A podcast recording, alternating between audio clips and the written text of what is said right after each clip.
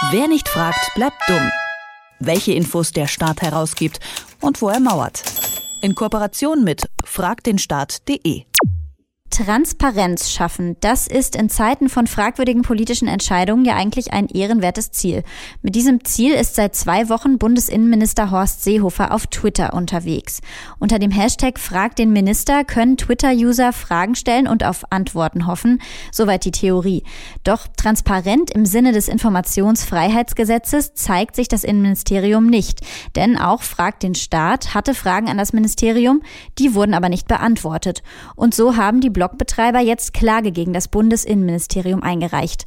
Warum fragt den Staat klagt und welche Chancen sie sich ausrechnen, das frage ich Arne Semsrott. Hallo Arne. Hallo. Warum genau, ähm, erklär nochmal, klagt ihr jetzt gegen das Bundesinnenministerium?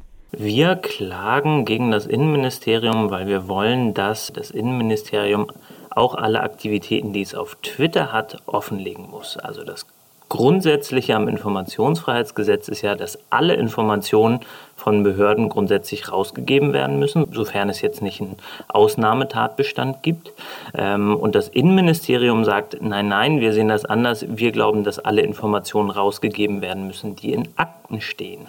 Und da haben wir jetzt gerade das ganz grundsätzliche Problem, dass all das, was das Innenministerium so auf Twitter macht, also zum Beispiel Twitter-Direktnachrichten verschicken, die stehen natürlich nicht in Akten. Und wir wollen ganz grundsätzlich klären, dass auch solche Informationen herausgegeben werden müssen.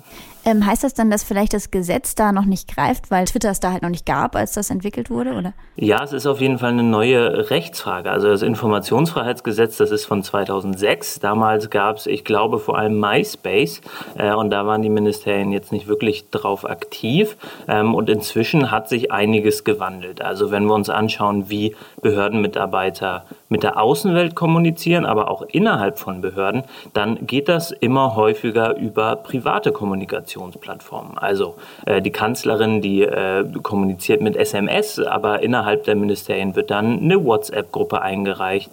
Man verschickt sich eben Twitter-DMs, man äh, schreibt vielleicht irgendwas auf Instagram und so weiter.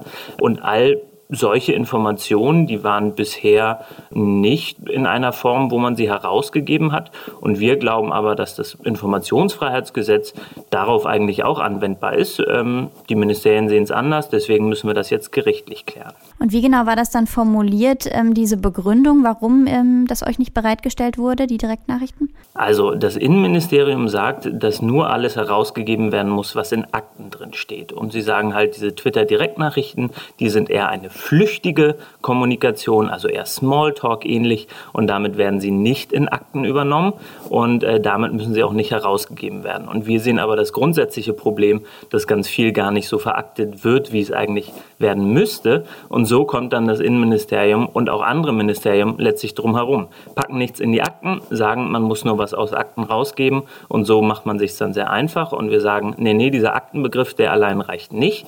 Ähm, es ist wichtig, zu welchem Zweck eine Information erhoben wird. Und ähm, man kann schon an einigen Beispielen sehen, dass das Innenministerium ziemlich wichtige Sachen auf äh, Twitter macht und Direktnachrichten mit äh, bestimmten Menschen da austauscht. Ähm, die müssen grundsätzlich eben auch herausgegeben werden. Hast du da Beispiele, was für Direktnachrichten das sein könnten oder zu welchem Zweck diese versendet werden? Ja, wir haben ein ganz aktuelles Beispiel ähm, von Klaus-Peter Reisch. Das ist der Kapitän von der Lifeline, also einer äh, Seenotrettungsorganisation. Der hat äh, das BMI, das Innenministerium, angefragt auf Twitter und äh, das Ministerium hat dann geantwortet, ja, schicken Sie uns eine DM, schicken Sie uns eine Direktnachricht und dann machen wir einen Termin aus, zu dem wir uns treffen können.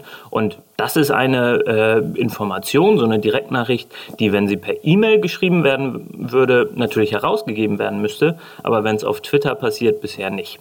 Okay, das heißt, da müsste jetzt echt mal rechtlich irgendwie nachgerüstet werden. Ähm, wie viel Erfolg versprecht ihr euch denn von eurer Klage? Ich bin mir eigentlich ziemlich sicher, dass wir äh, mit dieser Klage gewinnen. Ähm, ich sehe da das Gesetz ganz klar auf unserer Seite, aber wir kennen ja das Innenministerium.